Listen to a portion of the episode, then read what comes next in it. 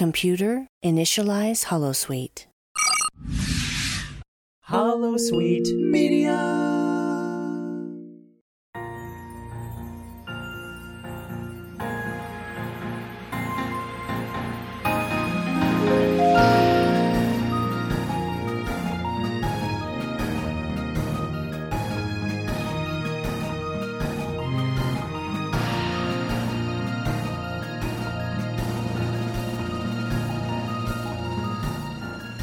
Let us see what the future holds. Welcome, listeners. We are gathered here today to witness the recording of this podcast, What the Future Holds, your Star Trek Discovery podcast on Holosuite Media. I am one of your hosts for this evening, or this morning, or this afternoon, or whenever you're listening to this. I am Brandi Jackala with. I was doing so well, and then I fucked it all up. And with me always is my husband, Dave. Dave, tell the folks how you are. Oh man. I'm doing okay, I suppose, under the circumstances. I could have started it like a sacrament meeting, but I wasn't going to do You almost did. It, uh, yeah, We're was gathered like, here today. is it a funeral? Is it a wedding? Is it You'll- communion? You'll never know, will you? Because I abandoned the bit. It's a binding ceremony. Yep, there we go. It's a binding ceremony, like in the original Battlestar Galactica when they were bound for time and all eternity, which is actually something that Mormons do. So, Yep. Because Larson is a Mormon. Yep. Knight Rider, Battlestar Galactica. Well, Battlestar Galactica just had so many Automan. Mormon things in it. It's just so many. I mean, it was just, and it was all taken from Mormon myth. It was Mhm. just crazy. He changed words a little bit here and there, Yeah, but other than like that, was it like, Kolob instead of Kobol or something uh, like that? Yep, it's the Yeah. Lords of Kobol in Battlestar Galactica. Mhm. Did they do like a we're- Moroni thing? Moroni? Y- Uh, they didn't really do Moroni, but there was definitely a thing about angels. Mhm. um and in fact being raised from the dead that did happen with Being the Lost Tribe and all that stuff. yep lost tribe the lost tribe of uh, humans which they're trying to find earth and the quorum of the 12 that was the Mhm. ruling body of the tw- the colonies the 12 colonies anyway sorry um we have another host of course chris darling chris i hijacked your introduction i'm so sorry How are Hi, you? Jack. Hi, Jack, Ola, airplane, little airplane. Hi, Jack. Hi, Jack. Surely, surely you, can't be serious. I am serious. I am serious, and, don't, don't call, call me Shirley. Shirley. Oh, oh, Picked oh, a wrong week to stop sniffing glue. you know, there's some though. There's some jokes there now that just don't yeah. fly anymore. Oh yeah, pun mm-hmm. intended. Mm-hmm. Yep. Well, it was the '80s. Mm-hmm. Casual racism was all the rage. Yep, sure was. Sure mm-hmm. was. So, Chris, how are you really? really, I'm good. Good. I'm so glad. Yeah. So glad. So, it's that time. We're going to talk about the season finale of Star Trek Discovery. But first, we have something that I meant to have us share with the public a few weeks ago. Who it's sharing time and I biffed it. I just uh, totally biffed it. And for, well, it's not so much that I forgot about it. I remembered it just as soon as we were done. It's like I would remember right before we started, and then we'd get into a discussion, and then I'd forget. But we had a review. We did. We did have a Yeah. review. and it came out on December 16th, the day before my birthday. And the, it's a five star rating. Ooh. Yes, thank you. And their title of the review is Brandi for President by Trek Prof. she is embarrassed. Tre- I mean, I'll I'd I'd vote for you. I Hell yeah. appreciate that. I Trek Prof that. says, I love this podcast. I always feel like I am eavesdropping on three friends talking about Trek. I love when Brandi connects Trek with contemporary issues, and I always think I wish she would run for public office. I'd vote for her. She is intelligent and compassionate. When she cries, I cry. When she laughs, I laugh. Her laugh is magnificent. Thank you. That's wonderful. What a great review. I How know, That's it's so, so good. kind. and accurate. Yeah. The problem is, though, is I would not survive running for public office. I just, I do not have a thick skin at all. I am not suited to that at all. Now, if this were a true democracy, the way the Greeks did it, everybody would have to take a turn and I'd get my day in the sun just like everyone else. But Hmm. we're not a true democracy. We are kind of a democracy. Well, Representative Sometimes. democracy. Sometimes people don't like that, and they We're a you know, constitutional republic. yeah. Yeah. Sorry, I was then, being uh, reply follow- guy there. Then follow the laws of the Constitution. Yeah. You know, a Right. constitutional republic where you uh, vote for your representative in a Mhm. democracy. Hmm. and then they certify those votes and and put them into office, just like Yeah. the people want. Yeah. Yeah. Novel concept. I know, really. Why don't we try that? Yeah. Instead of instead of riots to try and hold on to white supremacy, maybe. Hmm? Oh, snap. Maybe. Yeah, we went there, folks. We, we went did. Mhm. there. We did. It is fresh in our minds because this is literally the day after This the, is the day after. riot. Oh yes. So. White riot. Anyway. Sorry, it's the name of a Clash song. okay, you're right. I forgot. Oh my Mhm. gosh, you're right. Yeah. So thank you so much, Trek Prof. Um, Thank you for listening, and thank you for not being annoyed by my laugh. My laugh is either some people love it or they absolutely hate it. There is no middle ground. I love it. well, thank you, because I've always felt it was very obnoxious, but you know that's probably because people would get angry at me when I laughed boisterously, and I really don't have any other way to laugh. I've experienced that too. Just how I laugh. So Did you ever try and stifle it because of that? yes, Yeah. for a long time actually. I remember A like in college a long time ago, I went out on a date with this guy, like one date, maybe two. And then we ran into each other unexpectedly, actually at an improv show Ooh. Mm. in San Antonio, Texas. And he was sitting behind me with some friends. And there was some weird thing, like it was a little awkward because I don't know if it was like he didn't call me back or whatever. But I remember uh, we talked about it briefly after that, perhaps at the improv show and afterwards or something. And he was like, Oh, I just, you know, I just thought you were kind of a dork. well, you're on a, on a Star Trek podcast. I'm like, And you know, you're bad thing? not wrong. Yeah. That's a know good thing, actually. If if this kind of dork ain't for you, then please Yeah. keep walking. Thank you for not eh. calling back. And now I just have in my mind what Texas improv might be like. They were good. I can't remember the name, but but they were really good. We me and my friends would go for a little while. Could, it was like BYOB, so we'd it was like really really late on a mm. Saturday night, like at midnight maybe. Maybe they had two shows. It was it was Yeah. hot for a little while. I don't know if they're still around. Well, probably not because theaters are not really Okay, open. fair. So. Give me a location, the Alamo. Well, it is Texas. Yep.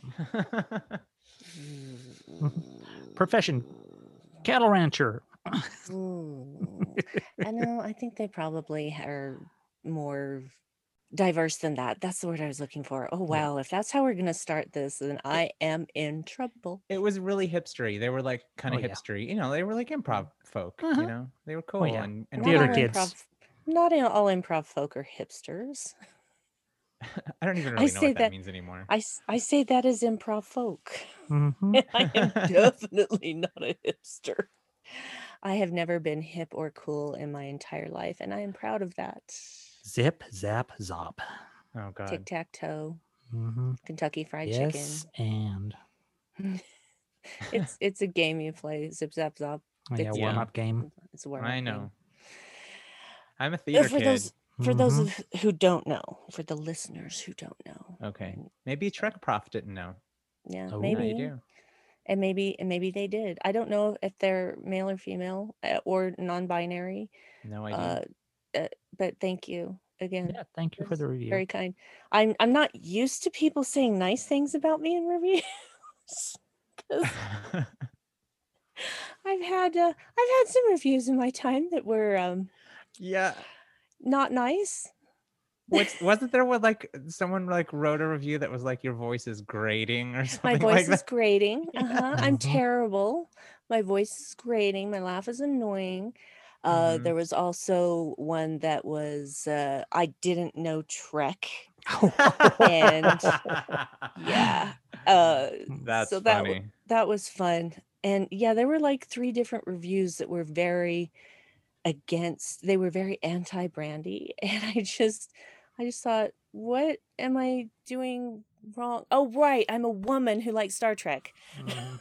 Well, they to be fair, when you were doing the Edge with Liam on Discovery season two, they didn't like his homosexual fantasies either. So Yeah.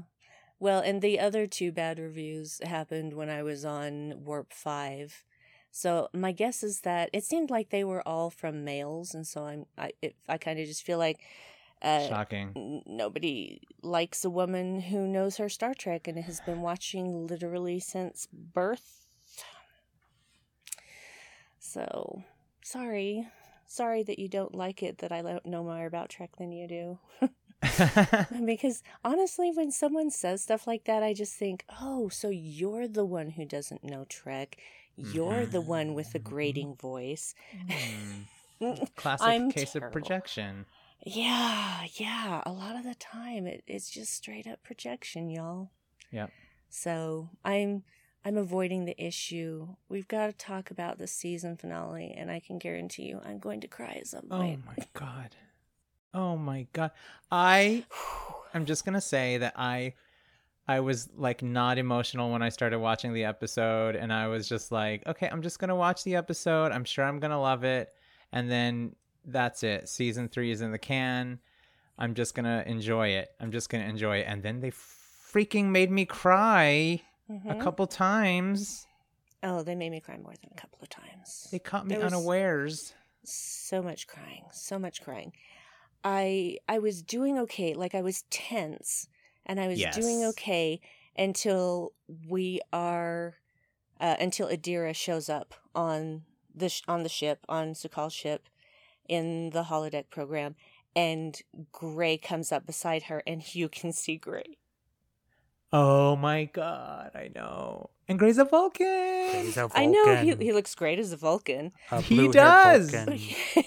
i loved the hair it's just mm-hmm. like it just it just all worked It works. it all worked and the thing is is that it the holo program recognized gray as a life form which proves my theory that i have spouted since gray showed up that he is not just memories it's not just adira thinking of him that has made him manifest there is something else going on there Mhm. he is there Right.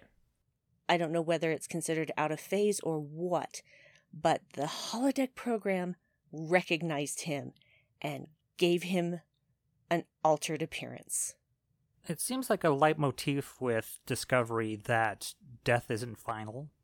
Mm. And the mycelial network's part of that too, is that the whole link between, you know, fungus and life and death is that, you know, a, a mushroom will grow out of a de- decomposing, you know, corpse to become life itself. Ew. And so it's just life changing forms and nothing ever is created or destroyed, just changes. right. Well, isn't that how energy works? It cannot be created or destroyed, only Yeah. Mm-hmm. changed And in That's form. what Stamets said about about Culber is that his energy was transferred over into the mycelial network. He didn't die; he was just moved over. and Well, well, he did regenerated. die. Well, yeah, he was he was but his energy, his accidentally life transferred. force Yeah, was was transport. Yeah, it was he was basically sent there accidentally by Stamets. Through the tear. Yep. Yep. So, Hey, and then I really liked how like it finally made sense to me. I'm like, oh, you know how people were talking about, oh well, why why didn't like he's Suk- Su'Kal is a Kelpian. Why did they change Saru's appearance? They're humans. Why did they make you know whatever? And I'm like, oh, well, the program's malfunctioning as f- f- hell, all hell, you know? So, like, it's all malfunctioning. It doesn't really know fully what it's doing. It's all gone cattywampus. Yeah, it's breaking down because the uh, the radiation is has been steadily leaking into the ship for decades. Because the burn happened like what about 120 years ago? Mm-hmm. So the radiation was leaking in before that and has been this entire time and it's been systematically corrupting and breaking down this holo program, this massive, massive holo program. Those wounds were rowdy. They, were gross. were- Yep. they made me hurt, Yeah. but they were very realistic at the same time. That's probably what made me hurt. Reminds me of the days of roller skating when you get blood blisters and they'd open, Gross. Oh, and- nasty, nasty. and then you just have this like bit of new skin where the blister worn away. You're making me hurt so much. Yeah, Me You're giving me traumatic memories. yeah. Oh, ugh. Having my feet Ugh. look like that. Ugh, Ew. Nasty. uh, nasty. but yeah, I imagine those lesions hurt quite a bit. Yeah. so there's so much that happens in this episode because we have yeah. Os- Osyraa and her weird accent all over the place oh, doing my- her this thing. was the worst one. It was, wasn't I was it? like, uh, the A's. It's the A's and the R's. That's where yeah, the is. R's like, were really bad. It's like Mhm. s- oh, so bad. And and the thing is, she's a good actor. Like, oh, she's I love. great. She's really good. Yeah. What is going on with the Yeah, accent? if she just chose a way to perform and stuck to it, it was just consistent. So I kind of headcanoned it. Okay, she Okay. Chris has headcanoned it. Let's hear it. all right, So- hear it. Since everyone is so displaced across the universe, she's been all over the place, and probably as a child, she lived in many different areas and was thrown around. So I think maybe she just was exposed to so many different accents all over the place that it just kind of became part of how she talks. Well, I would buy that if she if she said the same words the same way every Right. time, Yeah. but she doesn't. She she says the word here three different ways in the episode prior to this. You know, because she when she's talking to Vance, she says there's a deal to be made here, but she says there's Yeah. a deal to be made here. Right. Yeah, And then she you know. changes it. And then she's on Discovery and they're trying to escape from the Federation and she's saying, Get us out of here. Make a choice. I, I, I just don't understand that part of the performance. I, I don't, either. get it. And it takes me out Yes. of the performance, which is frustrating. I literally cringed a couple times this episode. so did I. Yeah. And I just, you know, I, I have no problem with Janet Kidder no, I, me neither. I think she. I think her performance, aside from the accent, was fantastic. But Mhm. the accent was so distracting. I couldn't fully settle into it. You know. Does Yeah. that make sense? Mhm. Yeah, Eddie Izzard has a bit about James Bond being in this car with the villain and not having the uh, the ejector seat work, and the villain has an accent, and while Eddie's telling this joke, the accent keeps varying and makes a bit about it of you know varying from different accents and different regions and then it turns out that the guy has this implant in his mouth that's all spy tech Oh, cool. so that you could make different kind of accents but it's I not stuck do on sharp demonstration and you can't get it fixed so you have to talk like this Yeah, it's, I can do any accent I wish. Where exactly are you from, by the way? I am not telling you nothing, Mr. Bend. I am an agent of Spectre. I am an agent, worked for Mr. Blefeld. I have a one synthesizer placed in my throat. You can do an accent I watch TV. Unfortunately, I have lost the instructions at the moment. and the synthesizer is stuck on sharp demonstration. so I cannot speak exactly as I wish to speak. And I thought about you, Brandi, because I know how much you like Eddie. Oh, the news from I guess it was a couple weeks ago now. Mm-hmm. Yeah, yeah, yeah. The Eddies. I, I can't remember if she said she's trans or if she's saying uh that her pronouns are just she, her, and she's just she she feels like she's it's she's right as a woman or something like that. I couldn't remember what exactly. I thought that was cool. Well, I, yeah, it's honestly, it's not a problem for me. Never has been, never will be. No, I was like, oh yeah, that makes sense. And I and I never really questioned when she went as a he. I was like, oh, like the dress looks, the dress, the way that they dressed was like amazing. Yeah. Yeah, Like it always just looked right. there was one.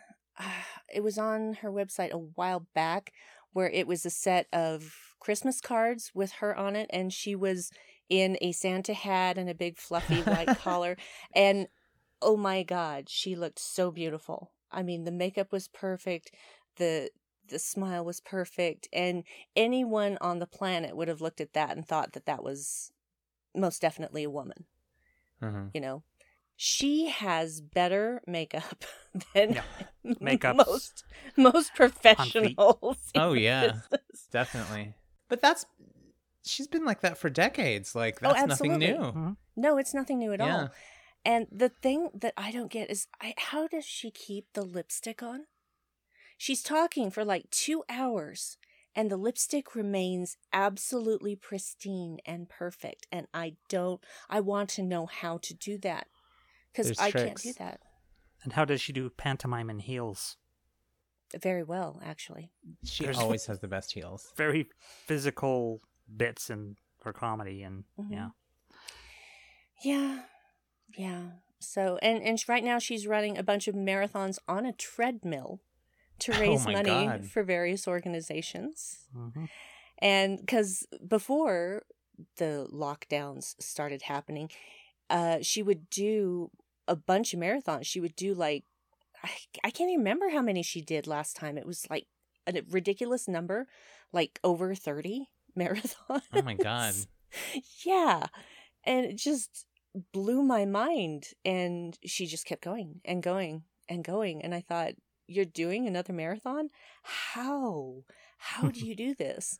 And That's he's been doing live appearances on Facebook while running on the treadmill during the the the marathon that he- she's doing and it'll usually it would have been through you know in a in a specific country or what have you.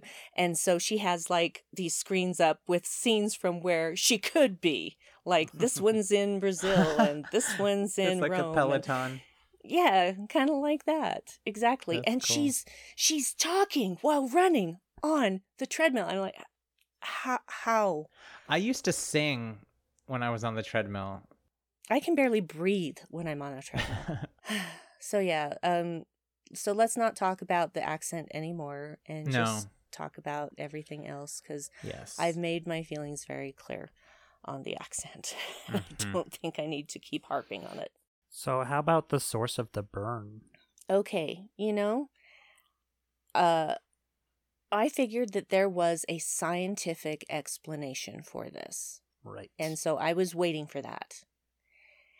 And I love that it was Culber and Adira figuring it out together because Culber couldn't do any scans. And so he couldn't be sure.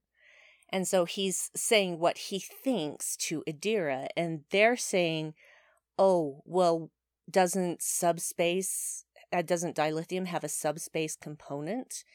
And so now th- there's a reason why a child having a breakdown could cause the burn because this child's DNA was changed while in the womb.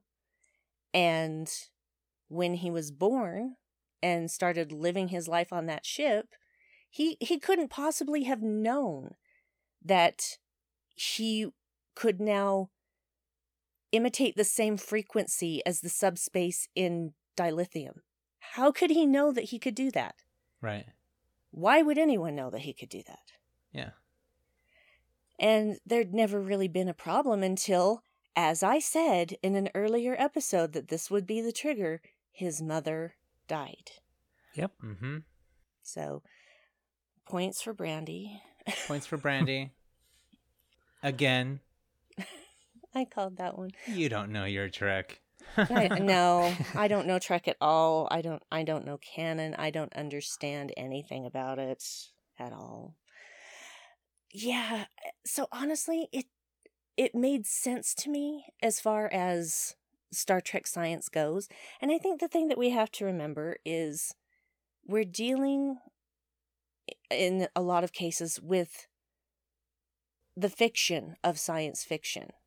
They have Right. invented things that do not exist, or maybe they do exist, but not on our planet, etc. They're we're they're dealing with things that they have created, and they have created the rules for these things, and so I don't find it to be wonky science when they're working within the world of rules that they created. hmm As long as they establish their own rules and live by them, that's the important thing. Is Mhm. that it's consistent. Yeah, it's totally in line with everything we've seen in Star Trek for explanations for shit since the 60s. Like it Mhm. Yeah. it's like it's it's a Star Trek way of of explaining something like that and it it makes sense in the universe.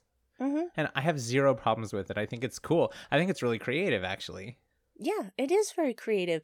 And Su'Kal, when he finds out that he really was the cause of the burn after he sees the video of, or the hollow, I should say, of his mother dying, which I was just crying through that whole damn thing.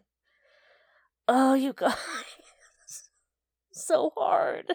When Brandi cries. I like the parallel to the fairy tale of the old Kelpian Yes. story of having to face your fear. Mhm. And that fear being seeing his mother die and being left alone, and it's fear and grief, and the intensity of that fear and grief that caused the burn. And there's something mythological about that. There's something very fairy tale about that, and I like that they put this this sentient face on the burn and not just have it be some attack or some terrorist activity or something like that that it was a child's fear and grief that created this disconnection between you know the federation all, all, all these different planets all these different worlds that his own loneliness caused a separation between so many different civilizations Yeah, it's like it's it's very Greek tragedy yeah type of situation. Yeah, and he was so young and so traumatized that he blocked out the memory Hmm. of his mother's death. and there's genuine guilt and perhaps even shame for being responsible and Mhm. not even knowing how you could fix that but at least try Well, and that's the thing. He said that he wanted to help rebuild if, you know, if he could. Hmm. And Saru's like, you can, but it wasn't your fault. You Yeah. couldn't have known. Right. i mean imagine not being you know not knowing that you're responsible for something not even being able to control it because of your age and your emotional standing at the time and still taking accountability for it still assuming responsibility for something that understandably you could not control at the time and how different that is than a lot of people that should be more mature mm-hmm. Yeah. I was just thinking he like clearly from when we first met him, he had he has had a lot of issues. Like he's obviously a person that has grown up from the seeds of trauma mm-hmm and PTSD and all of that and that has created his persona of where he was at the time that is that is what he became from from those events Mhm. You know, not just the mother, the family dying, not being around organic life and being raised by hollows and in a world that makes no sense and being afraid of the outside world. And then to find that out on top of it, I was like, "Oh no, this this poor guy." Like it's just Mhm. like one thing after another, you know? How is he going to ha- I was I was I you know, I really felt for him when when he found out. And you could sense a little bit of anger every once in a while, like, why didn't the Federation come? Mhm. Why did it take this long? And there's a difference between wanting and doing. Mm-hmm. Yeah, it. The, Bill Irwin was magnificent as Yeah. Su'Kal. Mhm. Just really, really well done. It's really hard to play someone that has a lot of childlike tendencies, but has obviously been around for at least 125 years ish. Because it Mhm. seemed like Su'Kal was maybe like around five, six when his mother passed.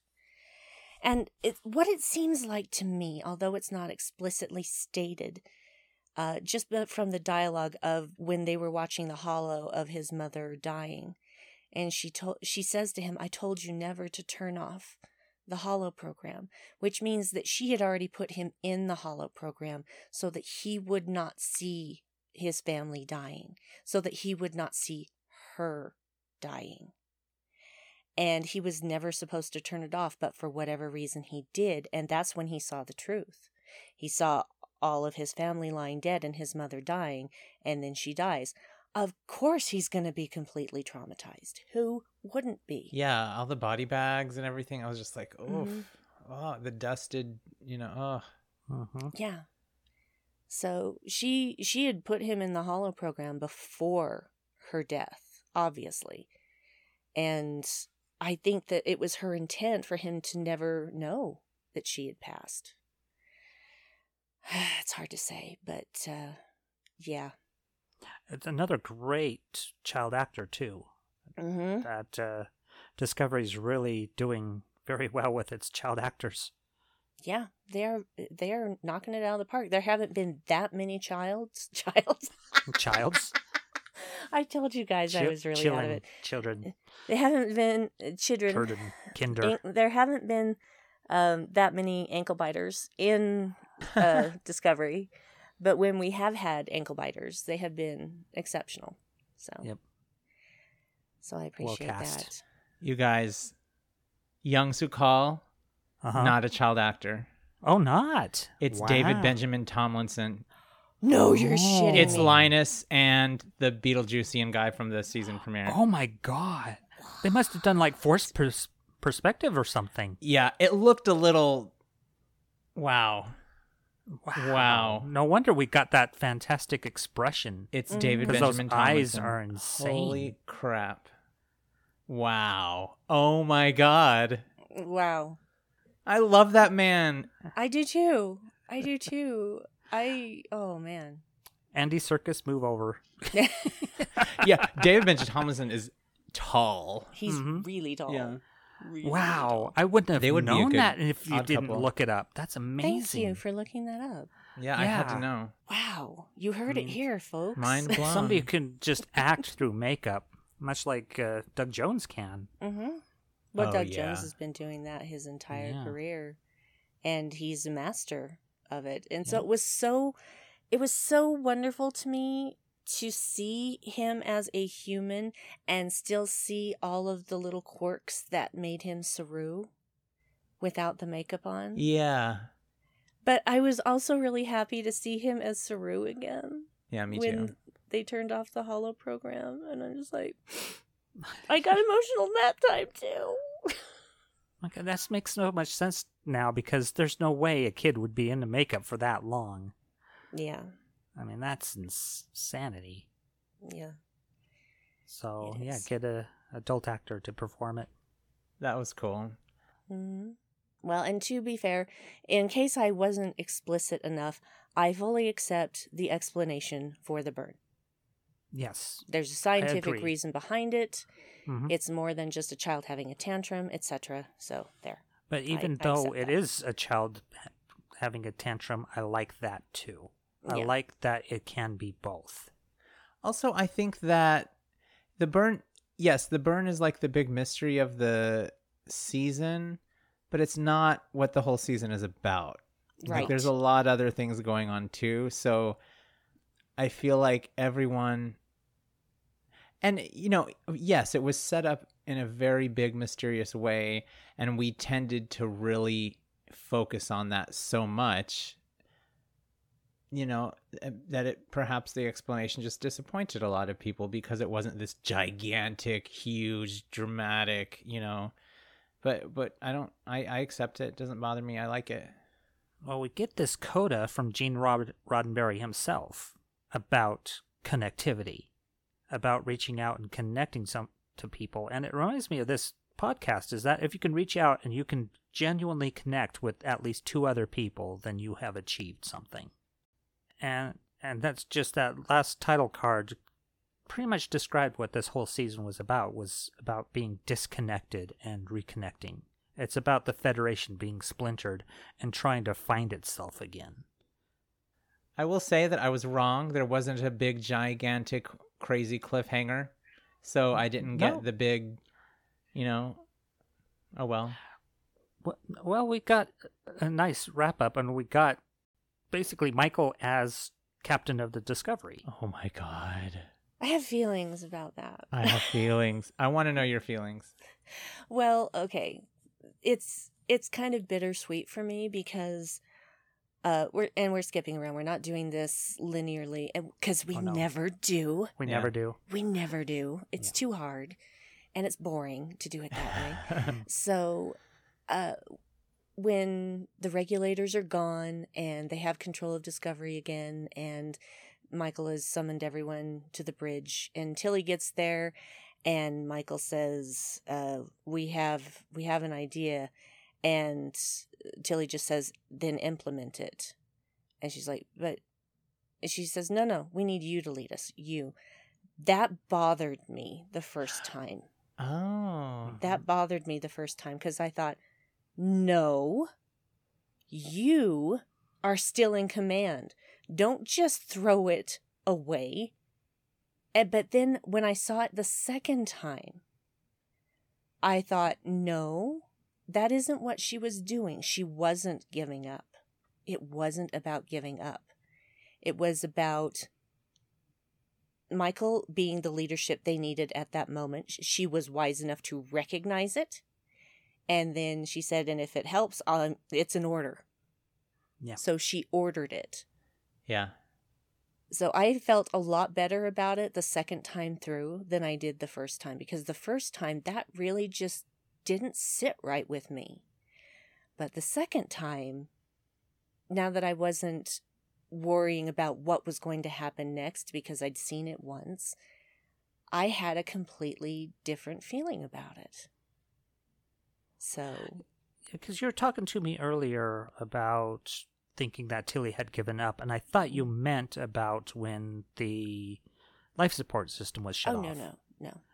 Because I looked at that as a moment of great sacrifice because Yeah. oh well talks about how she could hold her breath for like 10 minutes diving Oh, she- for whatever She said I could hold my breath for at least 10 minutes At by the time minutes. I was 10 or s- something like that. Because and that they used to go diving. They used to go free diving. for uh what was it I can't remember. yeah, i can't Uh, remember either oh gosh and i know the term i know those creatures uh oh well anyway Uh, Yep. Yeah. Anyway, um, so yeah, that's not what I meant at all. I never saw that as giving up. But I'll tell you this about that scene is that I started to have a traumatic reaction to the loss of oxygen. Mm, because I was suddenly back in 2015, January 2015, having pneumonia, but not knowing that I had pneumonia. And I couldn't walk more than a few steps without gasping for air. And it was terrifying because I couldn't catch my breath. Even when I was just sitting still, I couldn't catch my breath.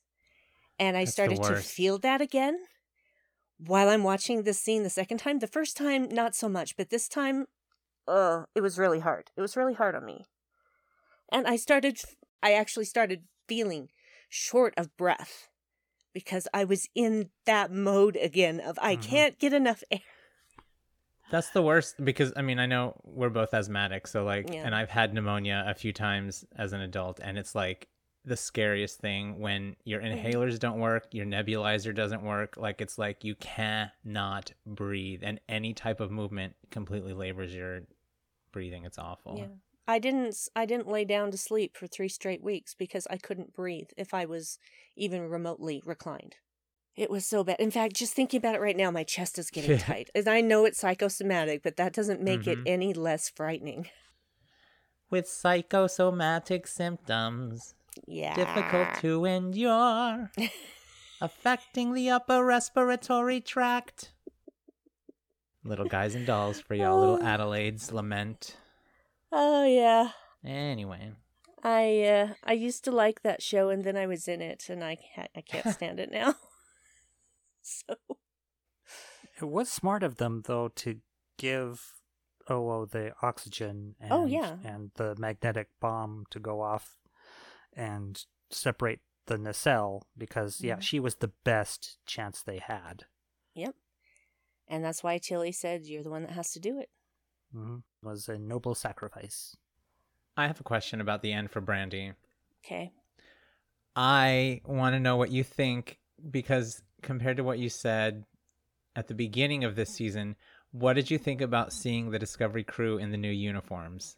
Didn't like it. I'm sorry. I didn't like it. She did notice that Tilly's in blue. Yes. She's a science officer and she's probably the chief science officer. She's Ooh. Michael Spock.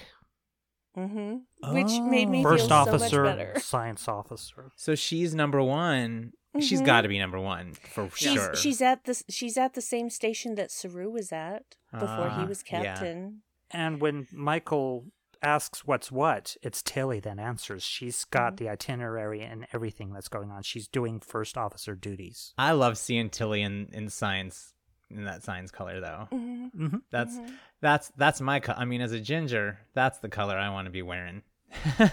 Same, same. Yeah, I don't like the gray. I like it's it. kind of bland.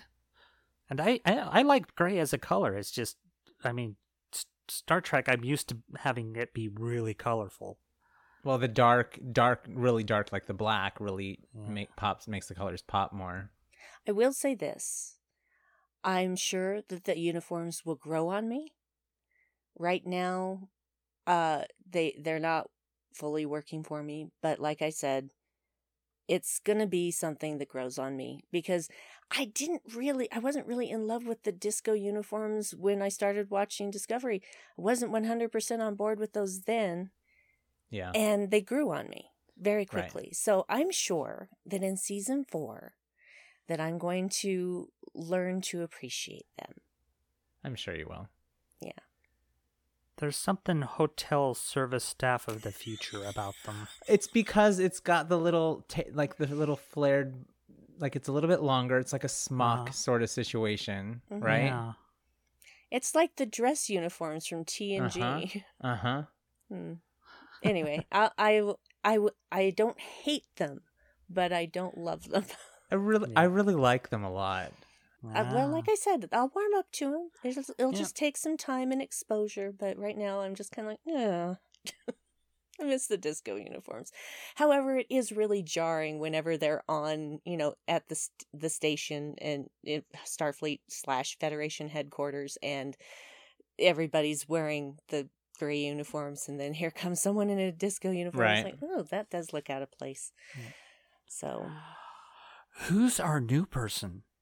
who's Ina? What the H? Where did she Who- come from? Yeah, I know. Is she their new security chief? Because, as far as I know, they never hired a new one after Nhan left. Yeah. and where was, um, Airiam humanoid humanized? Nilsson? Nilsson. Where's Nilsson, Nilsson been the last few Where was episodes? Nilsson? Yeah, where was Nilsson? Is there a where story was there? Reno until the very end? I just Well, I'm glad that they made time to get Tig in for at least a couple moments. yeah. You know, she clearly wasn't available Yeah, before. well, yeah. and that's that's fine. They they Yeah. wrapped up shooting like in January of 2020, so like right before everything went to hell. So they were very lucky on that front. Um but yeah, I was just like why is this person here and why have we never why have they never had speaking lines before? Yeah, and got more speaking lines than Nilsson had for episodes and episodes and episodes. Mm, Yeah, there's got to be a story there. Yeah. It's weird. I I just don't know. It's very curious. Yeah, So- who's this Um, person? Sahil is back, and he's Yes, that was great. he It is was a, he is an officer now. hmm Lieutenant. And I love that he did the the Hindu hands together, Oh yeah, which somebody told me that that's praying to the divinity in the other person. Oh, So it's a really lovely gesture of Oh. salute it's like Wow. that you're just recognizing the divinity of the person you're talking to. That is Oh, I love. I just got goosebumps. Yeah. I know. It's a lovely, lovely thing. Oh, that makes me cry even I'm- more. I mm-hmm. love that. I know somebody told me that. It's like that. Everybody should greet each other. It's like the Namaste thing, you know? yeah. Mhm. Just little hands together and just yes. recognize Wow. that the other person's you're talking to is holy. Wow. Wow. We should all do that. Mhm. Yeah, let's do that. Although there's some people that'd be like, it'd be really hard for me to do that. Well, you don't like have there's to no do it to everybody. Just Yeah. the people who deserve it. And we got the Vulcan salute anyway. So And then over the heart afterwards, the Vulcan Mhm. salute, and then she put her hand over the heart. I loved Yep. it. It was good to see her again. I can't remember her name. yeah, Something with an Uh, apostrophe. mean it's Tarina? Trina. Tarina. Yeah. Yep. Yeah, I I loved seeing Tarina again, and um, the head of the Trill. I can't remember her name. yeah, Oh, from sorry. from Schitt's Creek. Ronnie from Schitt's Creek, and I can't remember her real name. Sorry. Yeah. Um. Yeah. So, and they said that Trill rejoined, which I thought was cute. But Yeah. then that meant that Trill was in the Federation at some point. Mhm. That's news, right? Right. We didn't know that in Forget Me Not. No, we did not. That's very We cool. And how about Vance's story about his his wife and daughter? I have we get thoughts. to learn a little bit um, more about Vance. So yeah, what's your thoughts? Well, he's talking about his daughter and how when she was learning math, she refused to use numbers and drew pictures instead. That is synesthesia. Oh yeah. And I am surprised that the I love that they put that into Star Trek, but I am surprised that in the 32nd century they wouldn't know about synesthesia because we know Hmm. about it now. Yep. Hmm. Because I had somebody tell me that uh, if you're the type of person that looks at your belly when you're listening to people, that's a sign of synesthesia because you're feeling the words that are coming to you. If you look at your belly, Yeah, if you look down at your belly when somebody's talking to you, instead of looking at their eyes. And so Oh. some people get really mad if you don't have eye contact when they're talking to you. But people that might look down at their belly while you're talking to them, they're listening, but they're listening in a very uh, physical manner. It's like they're bodily listening to you. It's like their body itself is listening to you. Yeah, last year I think it was on the Well podcast, which is Anson Mount and Brandon Edgens, and if you're not listening to it, why the fuck aren't you? um, it's great. Uh, he they interviewed a woman who has synesthesia, and her particular form of synesthesia is that everything can be expressed in color, oh yeah. like sound has a color. So she she can hear colors, and she makes paintings of songs. So you give her a song, and she will make a painting of what colors she hears Yep. in the That's song. a real thing. It I is a real thing. ever since Mhm. I was a kid, at, at the piano playing in certain keys, every different keys have different colors, and I can I can see them. I can see the color of the keys that I'm playing in at the piano. Like I I can see them. Like G minor is like a greenish uh, a light greenish kind of color. B flat is like bluish and can sometimes purple and like I can I can see the the colors of the keys. It's Oh, crazy. that is super cool. Yeah, it's crazy. It doesn't it I I've never really experienced it just listening to music because I don't have perfect pitch. So I can't I have relative pitch, but I can't always tell what key a song is in just by listening to it. Mm. So that I amazes me the people that can. Uh, there's Yeah. a podcast I listened to way back when called Down in Front. It used to be called no, it used to be called Down in Front. Then it was What Are You Doing movie, and they kept having these offshoots, and one of them was about sound scores. And the guy they got on, who was a musician, could just in a moment take like a film score and change the composition of it or um, what is it when you just change something to like a different key or whatever Transpose. Mhm. yeah transpose Mhm. or turn it into a different genre It's that- like take that's the indiana jones yeah. theme and, and arrange it for for like a minor instead of a major key Oh yeah. just in a moment I do that stuff all the time. yeah that's super cool Yeah, as a kid I used to do that. It Just it's it comes in handy as an arranger Yeah. professionally. Yeah, that's fun. Yeah, I don't have any of those things.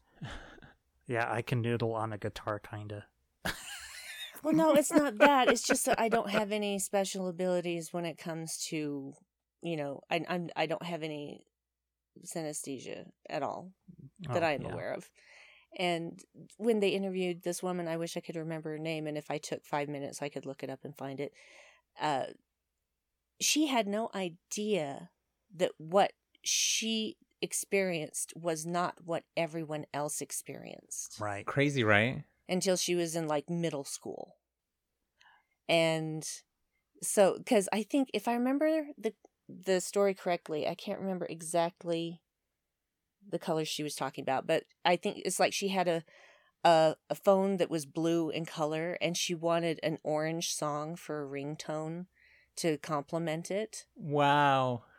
And everybody's like, "What are you talking about?" hmm And that's when she found out that she was seeing the world very differently than everybody else.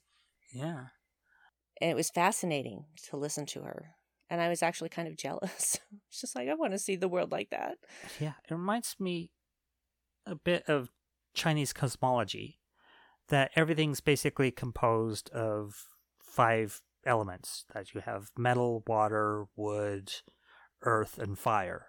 And they, they all represent different things, as they're not like just those elements, that there's five tones, there's five flavors, that these five elements that overwhelm and interchange and support and like move fluidly into one another that the whole of cosmos is composed of these these five energies and that if you can recognize these energies in a different way then yeah synesthesia seems like something that that this tone is also this flavor that is also this color No. I have a question. Yeah. What about the song in season Yeah. three? yeah it, it seems like that kind of got dropped a little bit we know it's the lullaby but Why does everyone seems know like it? Wh- How did that? We don't have answers to that. Well, hmm, okay. So if his voice can travel through subspace, maybe he's singing the lullaby to calm himself, and people are picking up on that through Mm. subspace. I was going to say that. Okay. I d- I'm not sure, though. I am not sure. I really Didn't Yeah. it sound like too that he was know. singing at some point at the end? Yes. Hmm. Yes, When it he- did. Yeah. Because we know that elder would sing it to him to calm him down, and then he'd sing it to himself to calm himself down. That would make sense if everyone just picked it up somehow. Yeah. Through subspace or dilithium. And that might also explains how the burn didn't happen for so long again, as he keeps having these rituals to calm himself down so he doesn't experience that level of rage or fear or just anxiety to cause another burn. Yep. Hmm. Because that's a long time to go without doing it again. Yeah, and I didn't get any satisfaction on the Daft Punk regulators. I am very upset. No, about we that. didn't. No, that never got explained. But then when she shot at one in the turbo lift, it looked like they had a shield regulating thing. Like I thought when she, was just stunning him. yeah, I thought Oh, it was a oh, stun okay. too. I was like, oh my god, is that a Borg? Right? Like, have they adapted? Yeah, we didn't How get any about- answers. Book on adrenaline. No, Book on Adrenaline was awesome. Oh oh, oh, wow. He was just his adrenaline let up yet? Not a bit. We didn't get any like situation with Stamets and Burnham after she ejected him in the spacey bubble thing. Yeah, that's kind of your cliffhanger is the way Stamets looks at her. Yes. Like she smiles at him and he just kind of looks at her like, and then looks away, gives the cold shoulder. Yeah. Yeah. Mhm. I expected that. Hmm I expected, expected that, that I don't know. They're gonna have to deal with that They Yeah, will because deal you know with they it. will. Yeah. Oh no, they will deal with it, Oh, and yeah. it's even more uncomfortable now that she is captain. yeah. Yeah. So I I think honestly that there will be a, a hash out of it at some point in season 4. And Fisticuffs. I don't know if that there that it will come to blows, but yeah, there will Stamets be is not a fighter. No, but he has words. Stamets Oh. can cut Oh, with yeah. his words. We know this to be true. Oh, she's shady. So, uh I'm Slim Shady. I don't uh, I don't imagine he's going to mince any if she actually and she's going to she's going to leave him alone for a while and then when he's still pouting she's going to provoke a resolution because it just needs to happen. Yep. And my guess is going to be that Culber will be what are you doing? Why are you being such a dick? right. So, yeah. I'm looking forward to seeing that play out. And Mhm. now he, he's not as essential as he used to be because now we know Book can run the spore drive. Mm-hmm. And So- that can't feel good Mm. because I think that Yeah. Stamets enjoyed being the only person Oh, you who think? could run this board. And Detmer called him out on it. yeah, It's like, Yeah. yeah, you you think you're so special because you think you're the only way we can move around, but I move this ship too. Yeah. Tilly did too. hmm Yeah. yeah. Sort So- of. Yeah, Yeah. till yeah. Indire- sort of indirectly, but yeah. Yeah. There are some things that are going to be interesting in season Mhm. four in that But- regard. He's also a new space dad, so maybe his priorities have shifted now that Adira and uh, possibly Gray are in their lives. Well, here's my personal feeling. Since the Holo program on the ship uh, recognized Gray as a life form, Mobile why emitter. not? Exactly. That's the Yes. first thing I said was Mhm. mobile emitter. I was just picking it up on you through subspace. Yeah, I was picking they- up on what you there were go. saying. Yeah, I was Yeah. hoping they'd actually address that as kind of a coda too, Mhm. like one of the six endings, the six Lord of the Rings endings of this episode. What if we get a bonus scene that comes out before season four? That would be cool. Oh, Or short treks. that would be a, a great short trek. treks. That would be a fantastic short trek. Is getting Gray to be solid. Yeah, because be Gray great. could feel that hug. You could and Mhm. reacted to the hug that Culber gave. Oh. So whatever hologram that is, it creates very solid uh, representations. Well, that's what hologram technology does. Hmm. That's Yeah. I mean, that's what the holodeck holodeck does and has done ever since we knew what holodecks were from TNG. So I have a hard time having my brain understand that. yeah, it was it's now- converting yeah. it's converting energy into matter, right. and so it's taking it's basically photonic projections made solid is what it is. Yeah. That's So, where it loses me. This is- I I don't know why, but okay. Yeah. Well, it is science fiction, so yeah, science fiction. solid light is a weird idea. No, it's not solid light. It's converted from light into solid matter. Oh, like Dazzler that can There you go. convert go. sound into lasers. There you go. Yeah, You for feel all better? you X Men fans out there that hate the character, I don't I know like that Dazzler. character. I like Dazzler. Dazzler's Dazzler's great. cool. Good Yeah. name though. Mhm. Yeah, uh, pop star. Mhm. Oh, Could cool. Convert uh, music into light or sound into light. It feels very 80s. It is very Yeah. 80s. Yeah. very very eighties. Isn't it? Feels Yeah, it very Jem in the I think, holograms. seventies, disco era really when the character first popped up. truly, truly, truly outrageous. Yeah, very Jem. Yeah. I I had a Jem doll. They were always so fun with next to Barbies. They were just like these Amazon could stomp on a Barbie. Mm-hmm. Mm, Yeah, the they were Misfits. they were oh, very I cool. love the Misfits. My little sister had Stormy from the Misfits. And Which I one is the one with the green hair? that? I don't remember. She's the one that in the cartoon is like good for a little bit and then she goes back like she's I don't remember. No. One of them is. Yeah, that's Stormy, the one with the blue Okay. hair. Maybe that's the one I like. Yeah. You get on Sailor Moon, and I can join in this conversation. so. I'll I'll bow out with that one. Well, Sailor Venus was a pop star. And Oh, in fact, right. Sailor Venus was Sailor V before Sailor Moon ever existed. Mhm. And so she was actually uh, she gained enough popularity that the uh, the creator decided, "Oh, let's just make a whole team of this." But yeah, Sailor V was a pop star too. so Yep, in England of all places. And then, of course, the Sailor Stars in the last series were that was fantastic because they were in normal form, in human form, they were boys, but then they transformed into girls who were pop stars. well. Oh my Just god. so many Sailor Moon is awesome. Sailor, Sailor Moon, Moon is so cool. the best, the best. And two of the Sailor Scouts, uh, the Outer Senshi, as they were called, because they were from the outer planets, were in a lesbian relationship, and it's just like this was the '90s, you guys, and Mm. Sailor Moon's the already they were just breaking those stereotypes over Mhm. there at Sailor Moon. Yeah. So Well, it was not American, right? No, Oh no. Yeah, that's why. Yep. straight up Japanese. Well, the thing is, is that they edited this whole lesbian stuff to make it seem like those two were cousins. Oh my. Oh, and changing voice actors for the Negaverse Mhm. characters. Oh, that was so bad. Yeah. Because like all of the Negaverse soldiers looked like well, some of them looked very girly, but like Jadeite or Jedite is the English Mhm. version. That was definitely a guy. Like Yeah. super a guy, but had enough feminine tendencies that they gave the English version a female voice. And I'm just like, "Ugh, okay, whatever.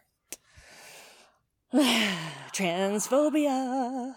So speaking of transness, I the what Hugh said to Gray hmm will Oh, we will eyes? figure out a way. Oh, no, no. we will figure out a way to have so that people can see you. I can't remember exactly what he said. For you to but be I was like, seen. for yeah. you to be For seen, to truly seen. seen. Seen. Oh Nice. my god, my heart in that moment. Mhm. Heck yeah.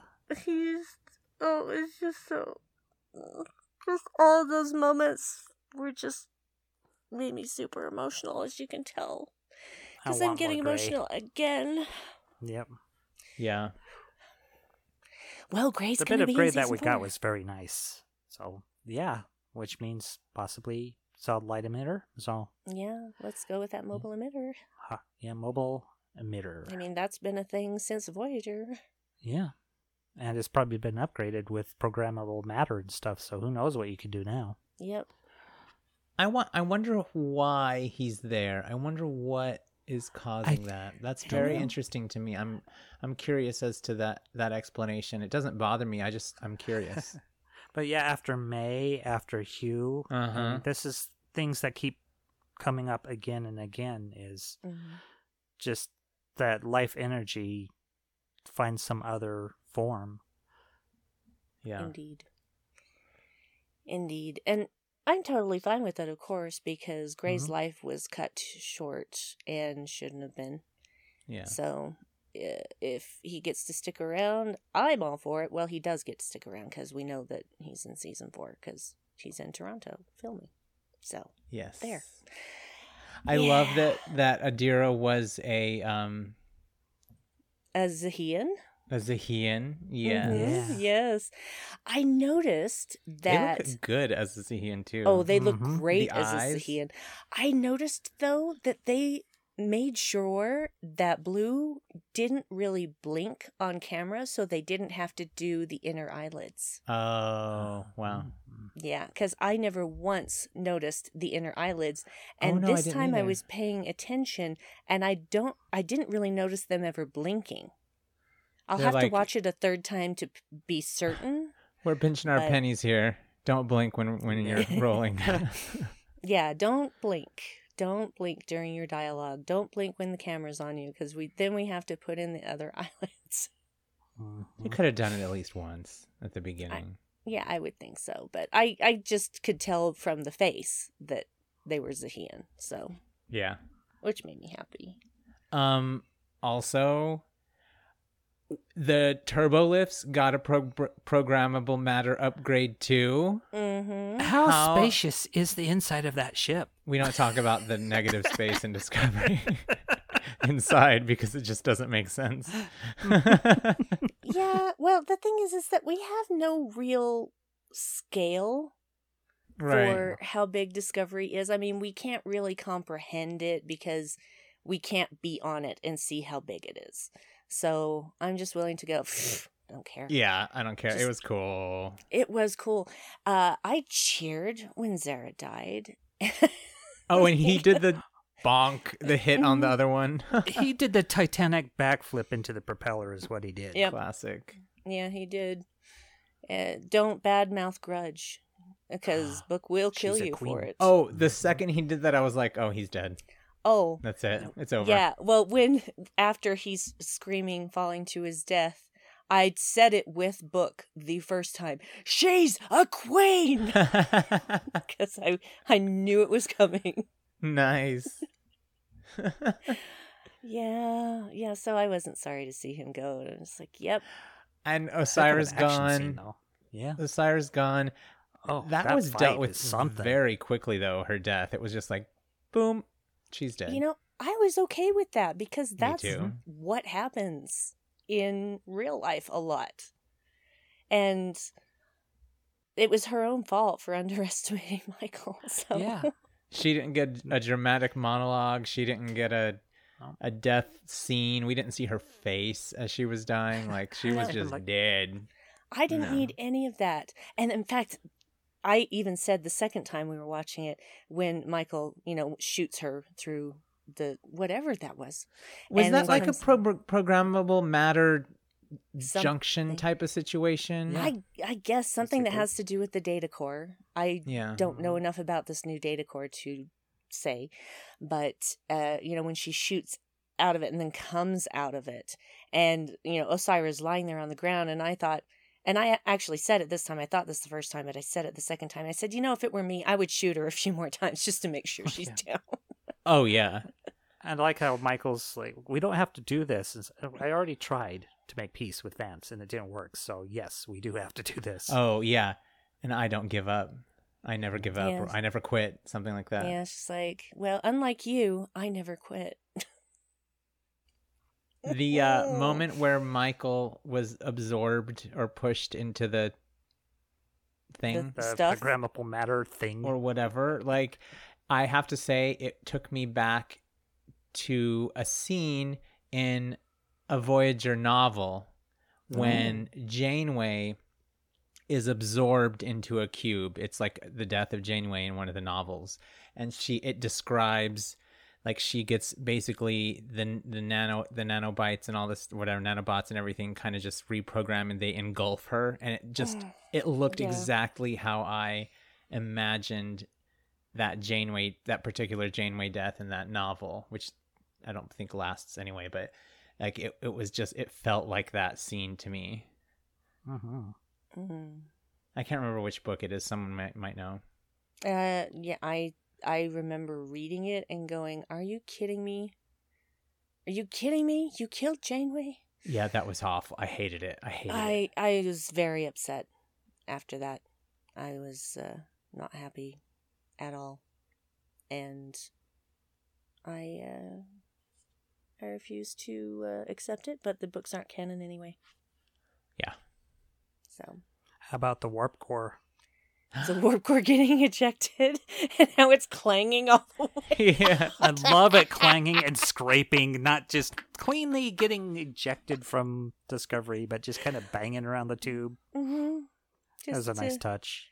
just clanging around down in there, sparks flying when it scrapes against the side. Like, well, I hope it doesn't go off before it gets out of the ship.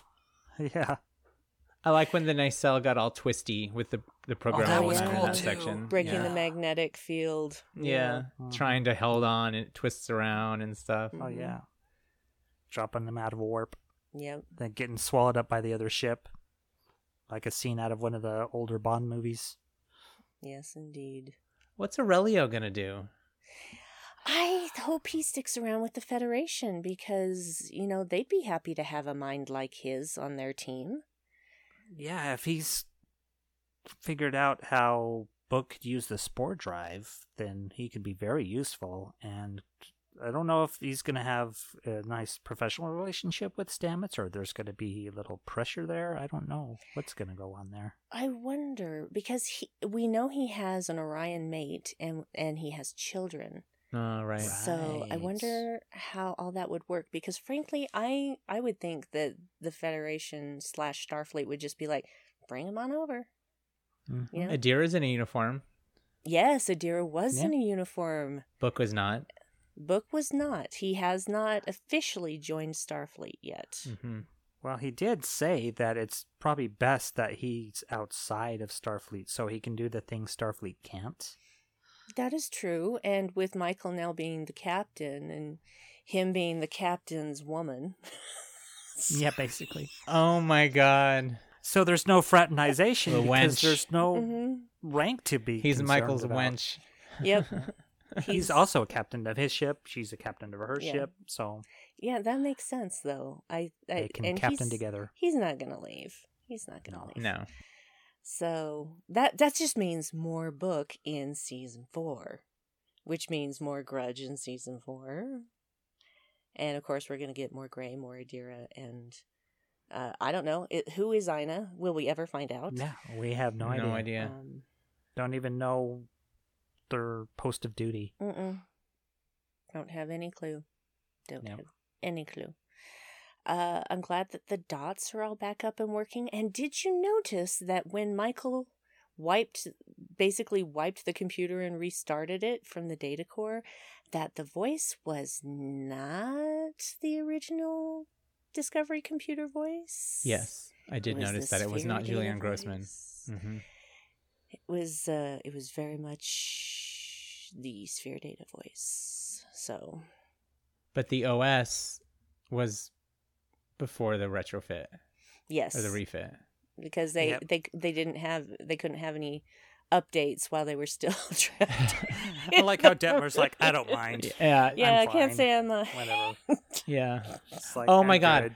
Speaking of Detmer, the the Owo and Detmer teasing is driving me crazy now. Like it's driving me crazy. I was like, they're gonna kiss. They're gonna nope, nope, not time. I guess not.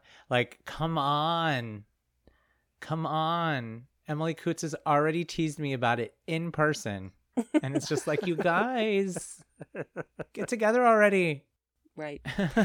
Well, they are extremely close because when everyone found out that Owo has had succeeded and was alive, the only person she hugged was Detmer. and then Detmer was like, I didn't know that. Yeah, Mhm. exactly. I was about to say that. Yeah. Yeah. So, just like I thought I knew everything about you.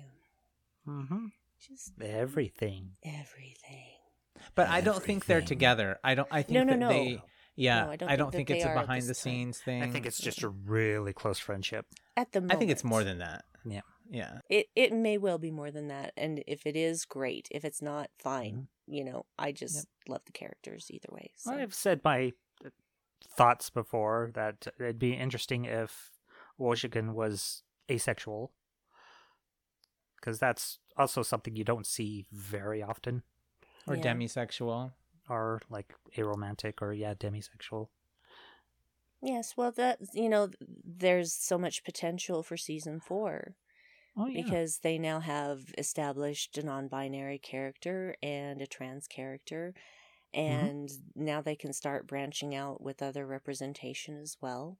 So uh, Yeah. there's there's always more to do, and it feels like the team of showrunners over at Discovery are ready to do it. hmm Mm-hmm. And I wouldn't mind whatever direction they decide to go in.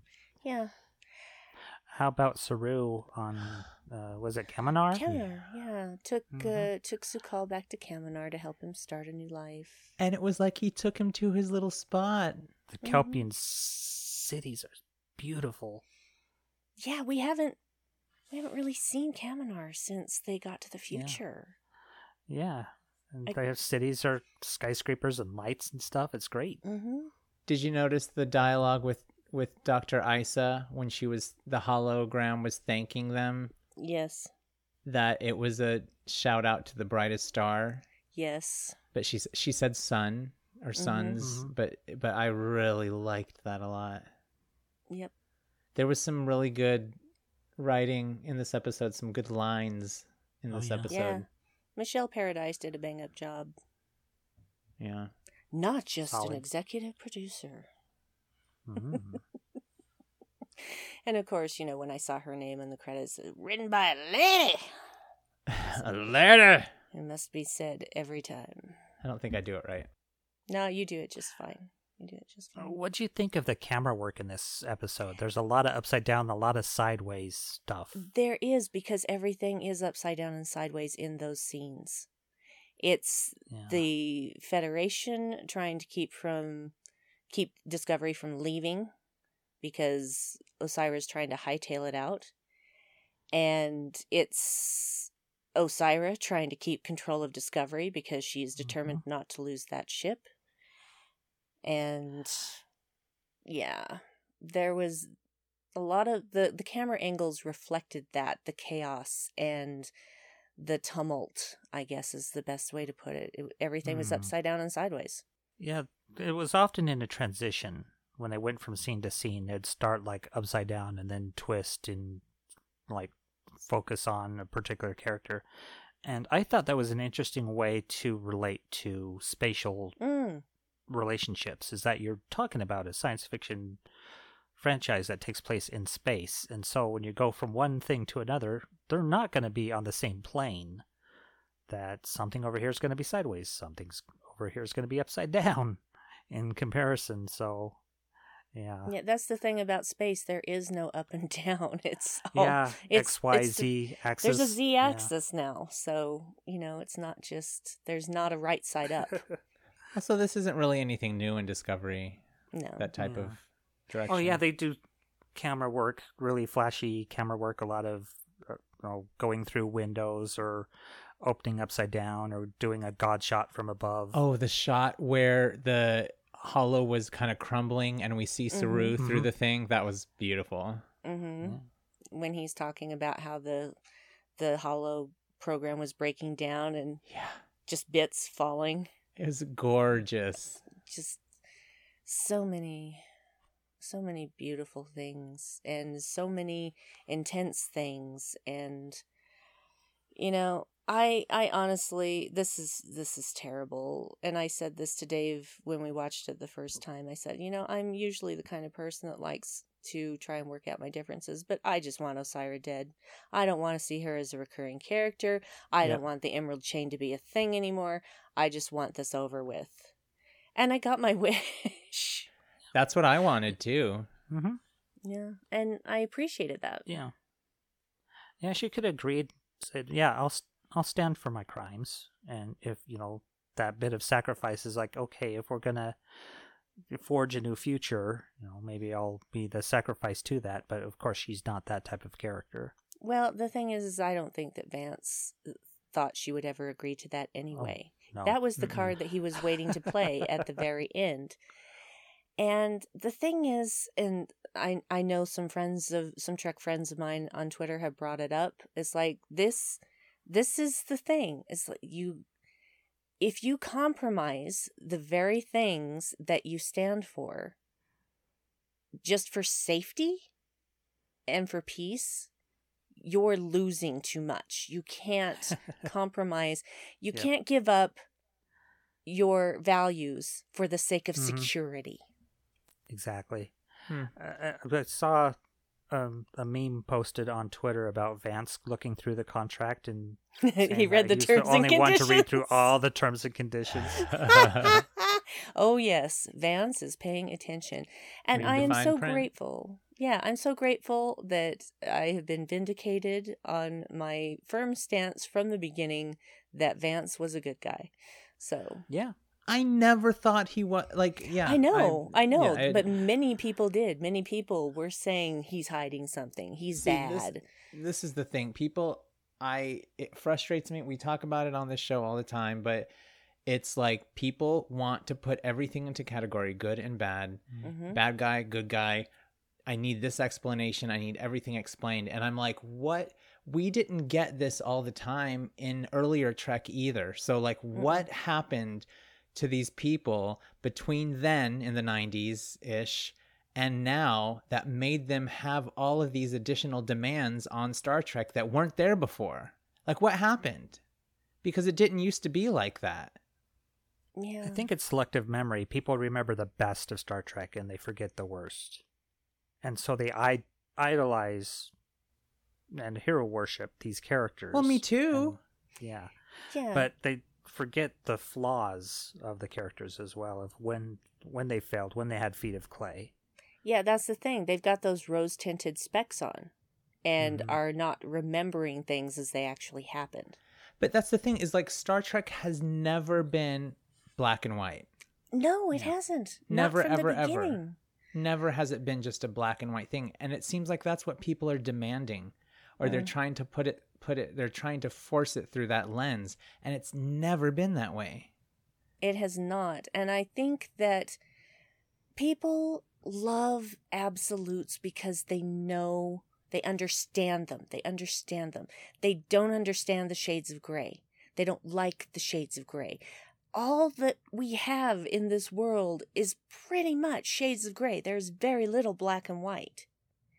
And so we have to figure out what shade of gray we are and how far we will go until Right. we're like no i'm i'm not going to cross this line and that's the thing is life is not that simple Yeah. nothing is that simple and I mean DS9 is the perfect example, but it's in all Star Trek series. yes it's in every single star trek series and so i just i, do, I don't understand people needing to be spoon-fed everything in a perfect straight line. That's not how storytelling works. That's not how life works. That's not how the universe works. Just deal with it. I feel like there's something societal, like something with the way the world has changed since then and how people have adapted or grown or evolved or not, Mm. you know, Yeah. with all of that makes us want to make some people want to no, this has to be this way, you know? I there's several things. There's online culture and True. social media. There's immediate satisfaction because back in the day you'd have to look for the thing that you wanted to see or you'd have to find it accidentally. Now you can search for anything and get it immediately. People are accustomed to being served exactly what they want. Mm. And if they don't like it or want it, then they can go online and harass the people that create it and tell them their mind about what they want. So it's entitlement. It is It- it- entitlement. it is entitlement. It's straight Mhm. up entitlement because they have been taught to believe that they can have everything exactly as they want it and they want to force that particular viewpoint onto everything and everyone. Yeah, and it's also the echo chambers, Mhm. and it's the little micro friend groups that we create where we share very similar opinions with this certain social group online. You know, people that have the same political beliefs, the same religious beliefs, and j- it's not challenged. Mm. And so anything outside that is like an enemy or bad and not acceptable. Hmm. And, And so, if you can layer that perspective of what you expect and what you're used to getting onto everything you watch, then you can see why you get these fandom menace types. You get why you get these people that really hate on Discovery for its diversity because they're not accustomed to it. They're used to being served exactly what they're used to seeing, which is stuff that appeals to the male gaze. I mean, if we've talked about it before, is Yeah. the way Enterprise, for instance, appealed to the male gaze, the way Voyager appealed to the male gaze. That they're not getting that necessarily with Discovery, and it might be discomforting or disturbing or unusual, and they don't like it. Basically, they don't like anything that doesn't cater directly to them and Hmm. the very careful construction of their world. But so then when I see when someone like me watches Discovery and I feel like this is for me. Like I feel like and it's and I know I'm not the only person that thinks that and I don't I don't mean it in a way that's like Discovery is my show and I just, you know, I mean Mm. like I feel like seen, you know, and Mhm. Yeah. heard and represented not just because I'm a gay guy for many reasons, you know, because I'm sensitive, you know, Yeah. because I'm I'm a deep thinker, because I'm a dork, you know, and so like I'm like, yeah, I don't know, Well, like you've said, this is a very emotionally intelligent series, and probably the most emotionally intelligent series of all of Star Trek. yes, And that's not what everybody's looking for, and it might be a little challenging to some. Mm. That it's talking about feelings. Mhm. and that's and another reason why, yeah, just action or science or you know speculative fiction of the future. I mean, it's that too, but it's talking about feelings and relationships connection. and connectivity. That's what this entire season was about. Like you said, Mm-hmm. Dave, and like that Roddenberry quote said, I don't know how anyone could dispute that this entire season has been about building or rebuilding connections. And at the end, we finally see the culmination starting because now they've been mining this dilithium from inside the nebula, and Discovery is tasked with taking it to these faraway worlds that could never be reached in their lifetimes, but because they have the spore drive, they can do that. And so now they're going on those errands that everybody was whining about all season, going, Well, why aren't they going around fishing all the subspace relays? And why aren't they going around just taking things to people? So, yeah, and now they will. yes. Uh, looking back at this season, I've kind of been critical in certain ways about it being disjointed. And I think with this episode tying things together, looking back, it might be deliberate that it's disjointed because the future is disjointed, because Starfleet is disjointed. And so all these episodes that are switching tone and changing directions, it's because of this disconnectivity Mhm. between everyone Mhm. that the series kind of follows that too. And so we get this union at this final episode where there's people coming home and there's people finding their position.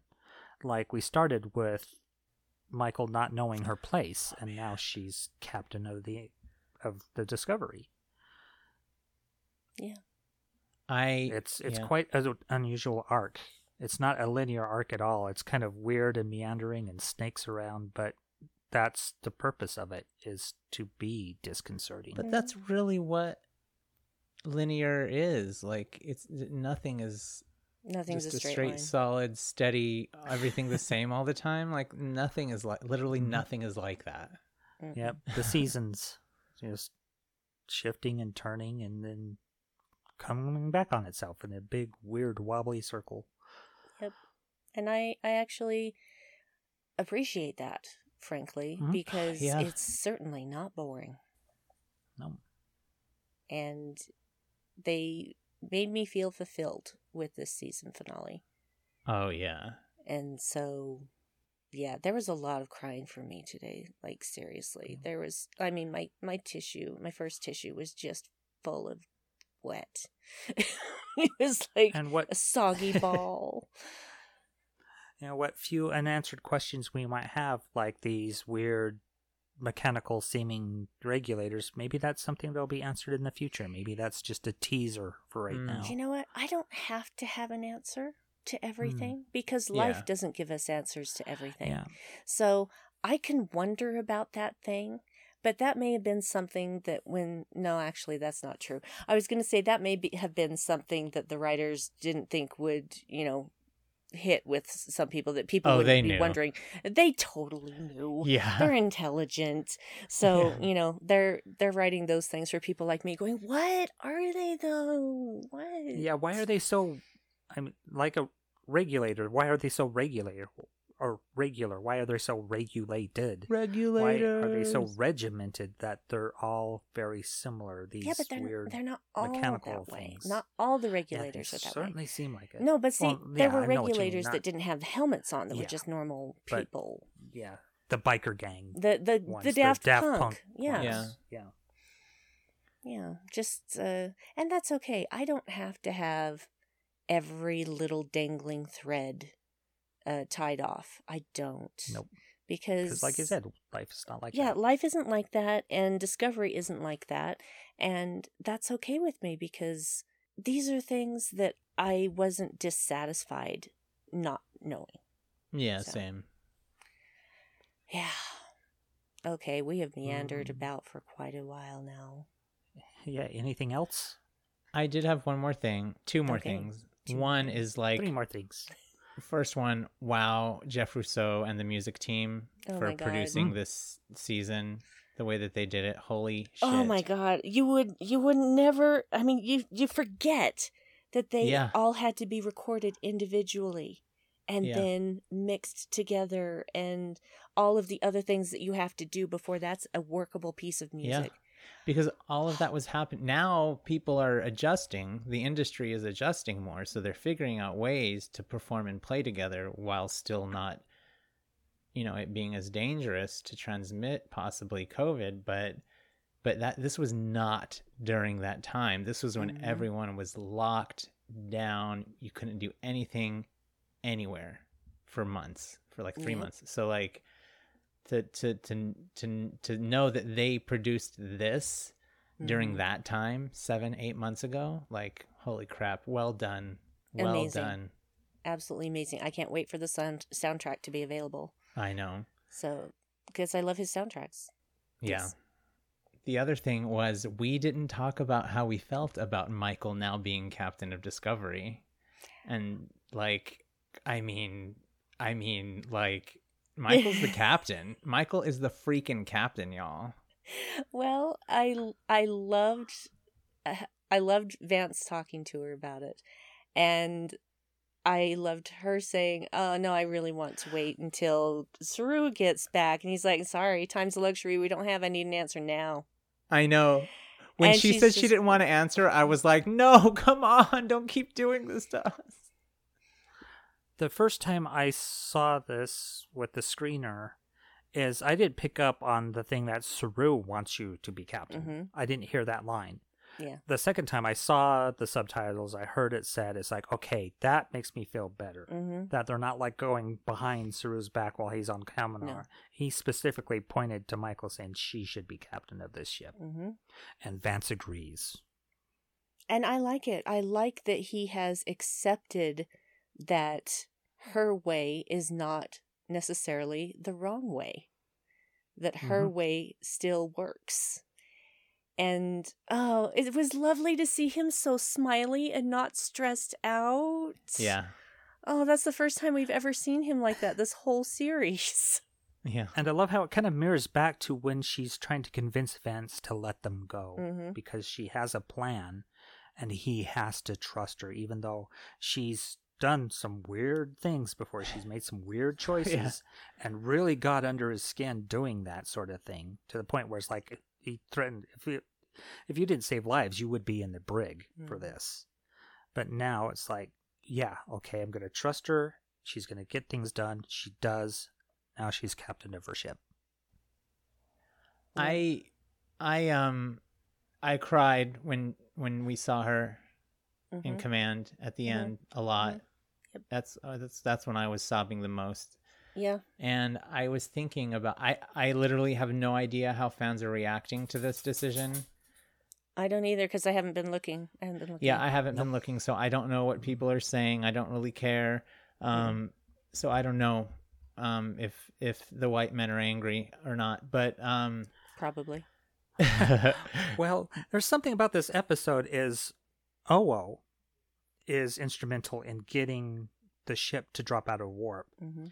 And Michael's instrumental in getting to the data core and getting life support back online. It's black women that saved the day. So yeah, this is what I was gonna say is that I find it very.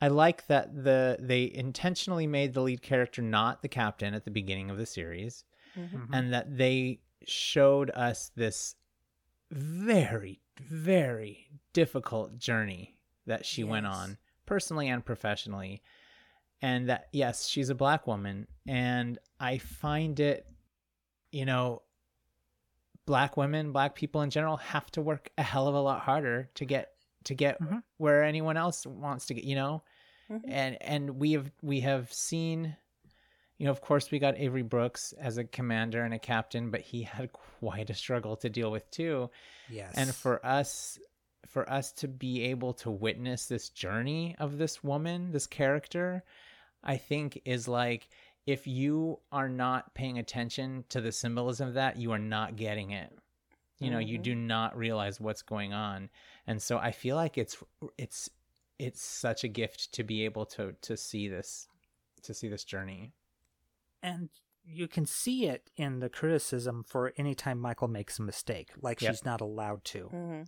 That's something that a white male captain might do is just accepted. right Just that's that's the way the story goes, ta-da. But if it's a black woman, if she makes any kind of mistake, it's just that's just a, a mark on the character. Yeah, I actually would argue that that is true no matter what color the woman is, that just women in Mm. general i was going to say the same thing general, Yeah. are never allowed to make mistakes, ever. And if you do, you're buried. yeah look at the tilly criticism look at the janeway yeah Yeah. Yeah, Tilly, Janeway. Mhm. Yeah, it's that's been going on for some time, Oh. but black women have it Troy. 20 times worse. yeah No, a 100 times worse. Let's be honest, a 100 Mm. times worse. Yeah. I mean, this is momentous to be able to see this Mhm. journey and for it to be able sh- to shown to us this way. You know, Yeah. And I love that she's not perfect. Everybody says she's a Mary Sue, but she's not perfect. She makes mistakes. And she has to live with those mistakes. And even in this episode where she kind of falls through the top of that turbo lift in kind of an awkward fashion, it Book's like, Are you okay? It's like, Yeah, I'm fine. it's, it wasn't graceful. It's just like, ah. like, she "Wha- just falls through the ceiling. I did not expect that and I love that break. moment. Yeah. Yeah. So this is like little moments like that that, yeah. Yeah. Well, the the one thing on top of finally seeing a black woman in that captain's chair that I thought was, well, what about all of the ca- the haters who are like, why is this show about someone who isn't the captain? right? Now they're gonna have to complain about something else. Oh, I drink their tears. Yeah, you know why the show's not about the black woman being the captain because black, what we just said, Mhm. black women are they're not. You know, there's privilege in that white men have. You know, that that nobody else has. And and and and and we're being shown that this is this is just Star Trek doing what Star Trek does and showing us ourselves. And it's a really good ending because the best endings are surprising yet inevitable. Mm-hmm. Wow. Very well that said. they're they're bound to happen. Yeah, at this somebody was tell, I can't remember who said this. I probably in another movie podcast I listened to, but yeah, that all looking back, you could see exactly the road to get you to that destination. You can, the mentoring by both Saru, by Georgiou, the um, mirror Georgiou telling her that she should be in the captain's chair. All these references that she she should be in command. That her mirror self, or how she was in the mirror universe of having to somewhat take command there. We keep seeing her in these positions of leadership, and eventually landing her in that position. And it's surprising because yeah, we didn't expect her to become the captain, but it was inevitable because it was bound to happen. I didn't I- see it coming. I I saw it coming, just not this soon. I didn't see it as a season Yep. finale thing because it was telegraphed by Georgiou before she went through the Guardian of Forever. Right, but I didn't Mhm. pick up on it. I just thought I didn't pick up on it as something that was going to happen right now. Yeah. Yeah, I thought, oh, well, maybe at the beginning of next season, because I just really, I didn't know how this season was going to end. I really Right. just didn't know. Um, one last thing I want to say that I was just bawling my little eyes out when Discovery's coming home and all the other ships are lined up on their way into the Federation headquarters. And I'm just like, oh my god, you guys. They got the royal It just welcome. reminds me how flat Discovery is, and I love Discovery's design because you? it's it's my beloved pizza cutter. it's just so nice and flat and shiny, and I love it. Yeah. I love it. it's a lovely ship. We got a lot of uh, Nog views of the Nog this episode Mm-hmm. too, which was really Oh. really nice. Yeah. Also, uh, I'm glad that Ni'Var showed up. Uh, I I found found it interesting that they showed up and then they couldn't really do anything. and it's just like, well, isn't that really just like real life? Jeez. Well, they're here.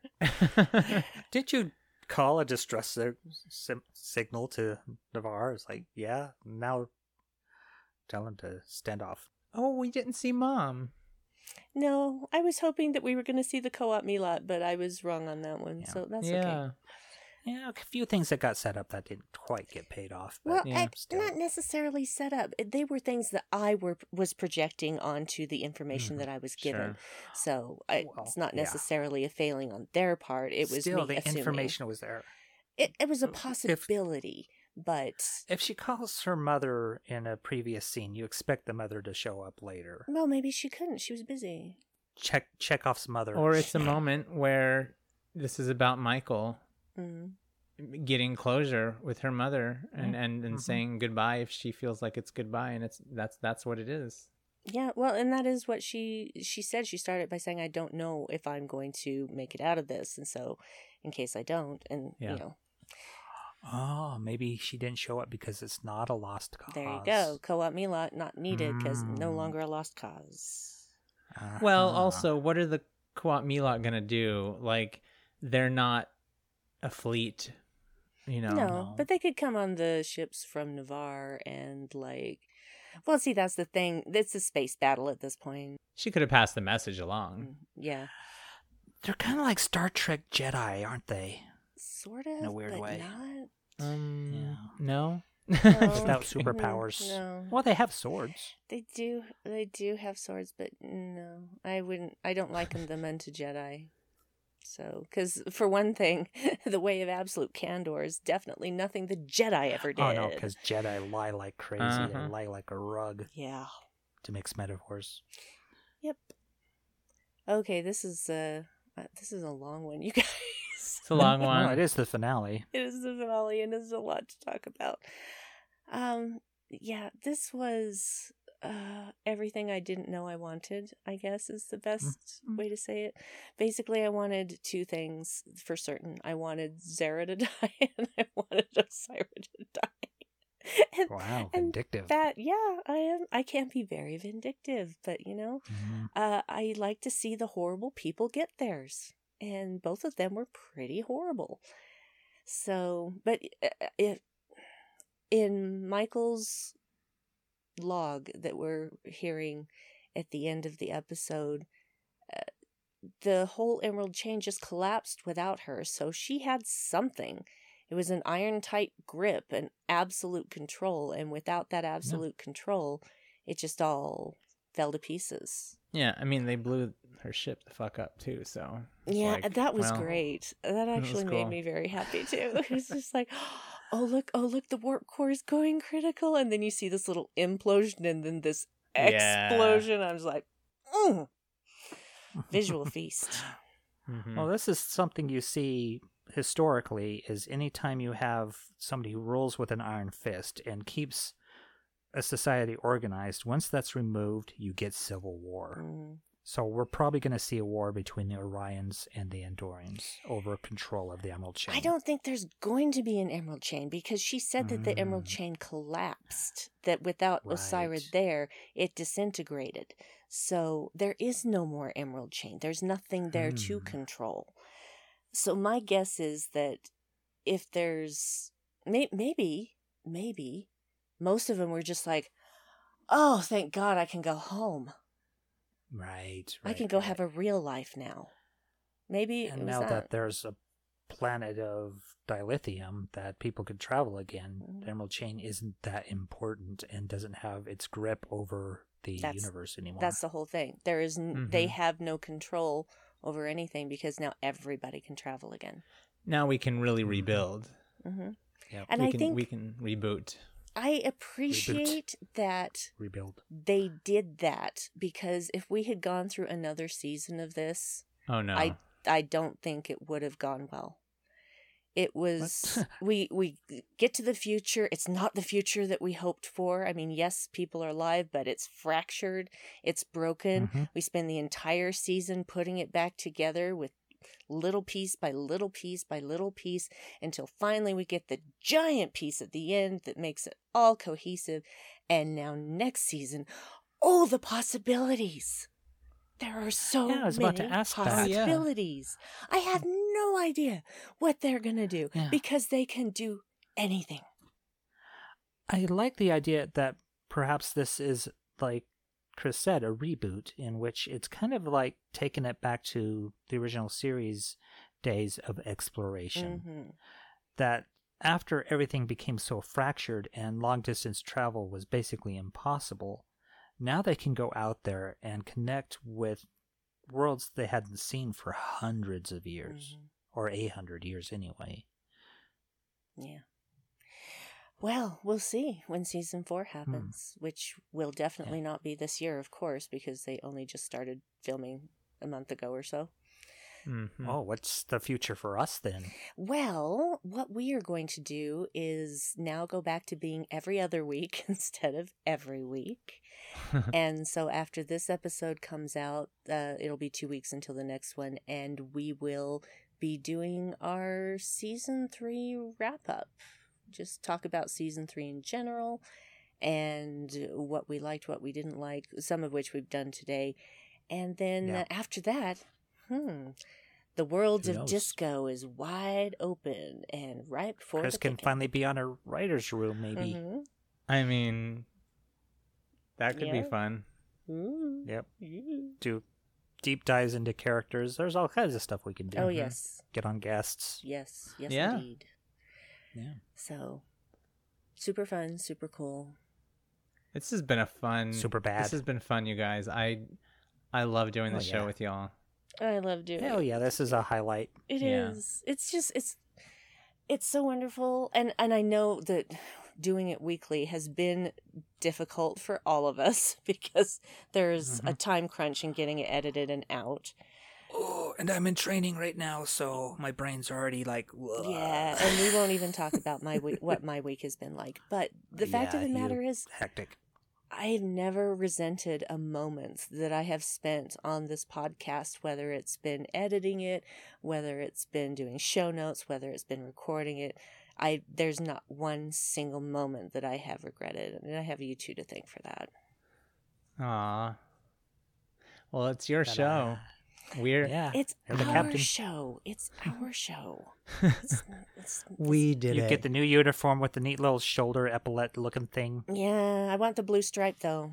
I know, I know, I'm, Oh, I'm yeah. a captain, but I want the blue stripe because I'm a science girl. You could be the captain of a science ship. Well, I guess you'd still have. It'd still be command. command colors. But anyway, so You're the captain. You can wear whatever color you want to. yes, and so it will be blue. How about have blue be the basic color, and then you can have a little bit of red for a command Okay. or gold. maybe. Which is it? It's- no, It's it era. should I don't know. I think it's red because Vance had Yeah. red uh, accents on his uniform, so I think that command is still red and that yeah, yellow that. is ops and engineering. So Ooh, maybe it can be fusion and wear purple. ooh.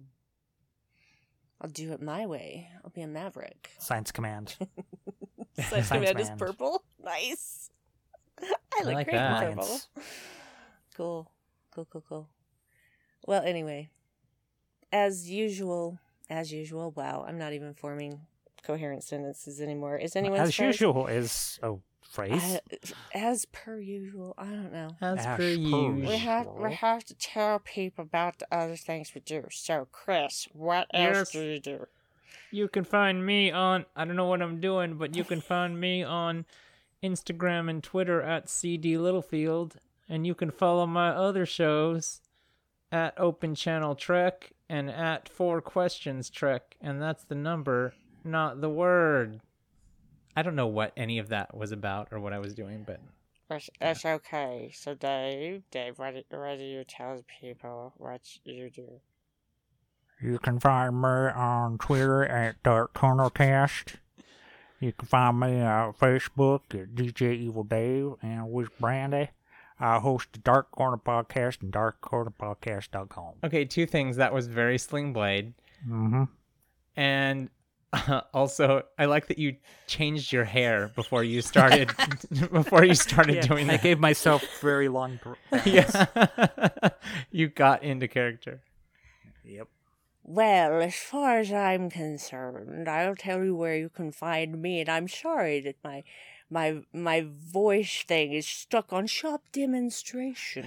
Is that Osyraa? I- no, I wasn't even trying. I wasn't even trying for that. Uh, it was very Princess Leia on the Death Star in Star Wars. Um, anyway, oh, um, so yeah, uh, Brandiwine12 on Twitter. Uh, Brandi's with an I, 12 is the number. That's the place to find all the things that I'm doing.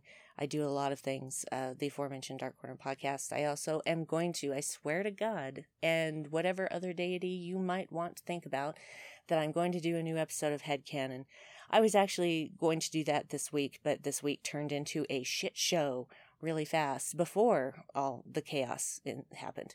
So I'm working on it, guys. But I, headcanon, yeah, it's my solo podcast. It's a weird trip through my brain and my fandoms, and there will be a new episode. I have decreed it, and now I have to do it.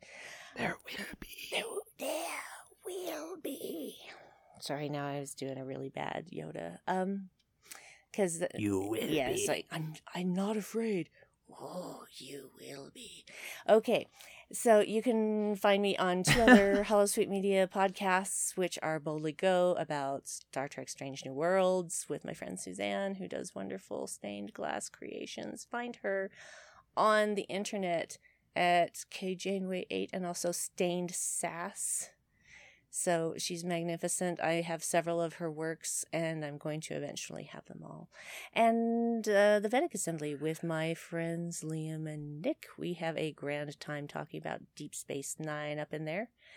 Um, this next episode that is going to come out uh, the Thursday after this episode does has one of the funniest intros that we've ever done. so I was I was in a mood that day and it got ridiculous. So and you can find all of those at holosuitemedia.com. There are live shows that I do. Um, the Unready Room. Uh, I'm not. I think it's going to go back into dormancy after we finish off season three of Discovery, but uh, you can still see the videos on the YouTube channel Kurt Ratz Productions, which is my friend Dan's YouTube channel. He's the one who sort of started this whole Unready Room thing, and uh, it's a live show that at this point probably won't still be running, but might uh, on Saturdays at 7 p.m. Mountain Time. And we covered all of Lower Decks, and we've covered all of Discovery, and uh, probably won't be doing anything else till there's more new Trek. I will miss it. But there is also Infinite Trek on Saturdays at 1 p.m. Right now, it is still on the Outpost 13 channel on Twitch, but it is going to be moving to the Outpost 13 YouTube channel, which is much easier to find and to jump into chats and whatnot. Uh, 1 p.m. on Saturdays, and that's Mountain Time, like I said. And um, it is released as an audio podcast on the Trek Geek Network, usually the following week. I think that's it. Wow, I'm really tired. I'm I tired had, too. Same here. I And I'm getting allergies. I will take one of the little pink pills.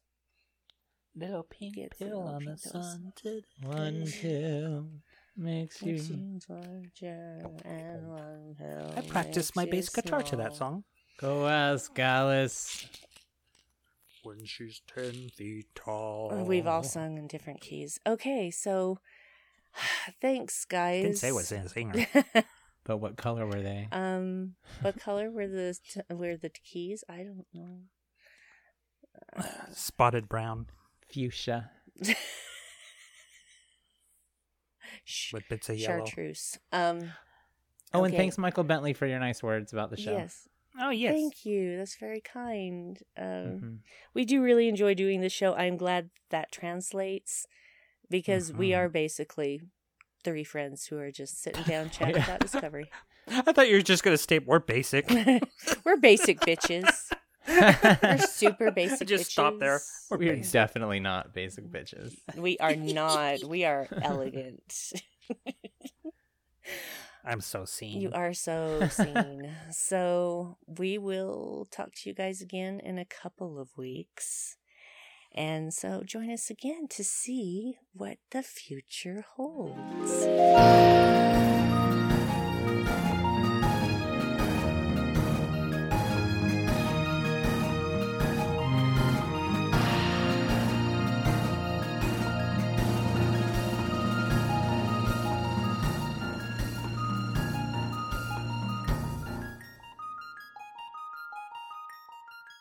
I hit I hit play instead of record somehow. Fuck What? me. no. We have to Fuck go back and do it. Oh you know what? It's okay though because we've got the backup going. Oh yeah, that's right. That's right. Let me hit record We- now and then I'll just switch yes. it over. Mm-hmm. He's a fine motherfucker. Won't you back that ass up? well, I The do roof- the have roof- uh, the a roof lot is on back fire. there. We don't need no water. Let the motherfucker burn.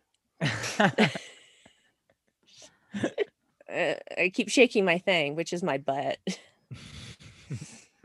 Got a lot of junk in that trunk. It clangs when I walk. I'm kidding. That's not true. Okay.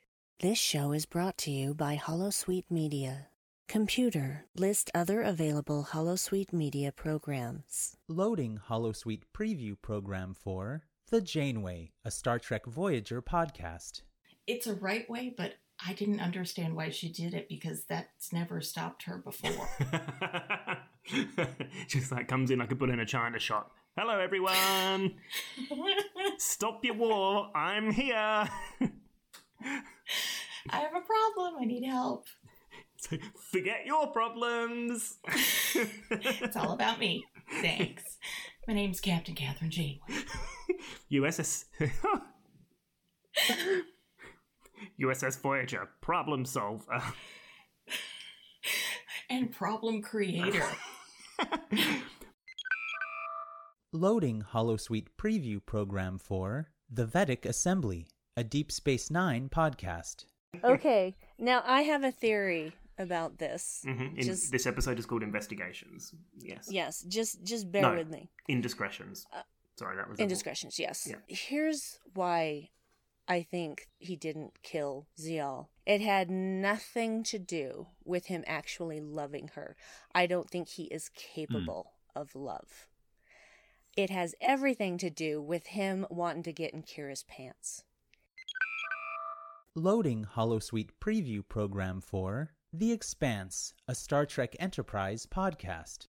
We've talked previously about gratuitous, Yeah. you know, just showing off Jolene Blalock's bits and pieces, really, for no reason. That is one of them, isn't it? Mm-hmm. I mean, don't get me wrong. You know, I'm a male, so that stuff is, at least at this time, was mostly targeted at me. Mm-hmm. And I'm not going to say that she has not got an incredible physique because she she does. Obviously, she does. But Yeah. whenever I see those moments now, I just think, God, it's so unnecessary. And I feel bad for Jolene. You know, like, did she get a choice? Did she mind? If she didn't mind, then I guess who cares? But that was really revealing. That shot through the sheet, it just seemed unnecessary. You didn't need that.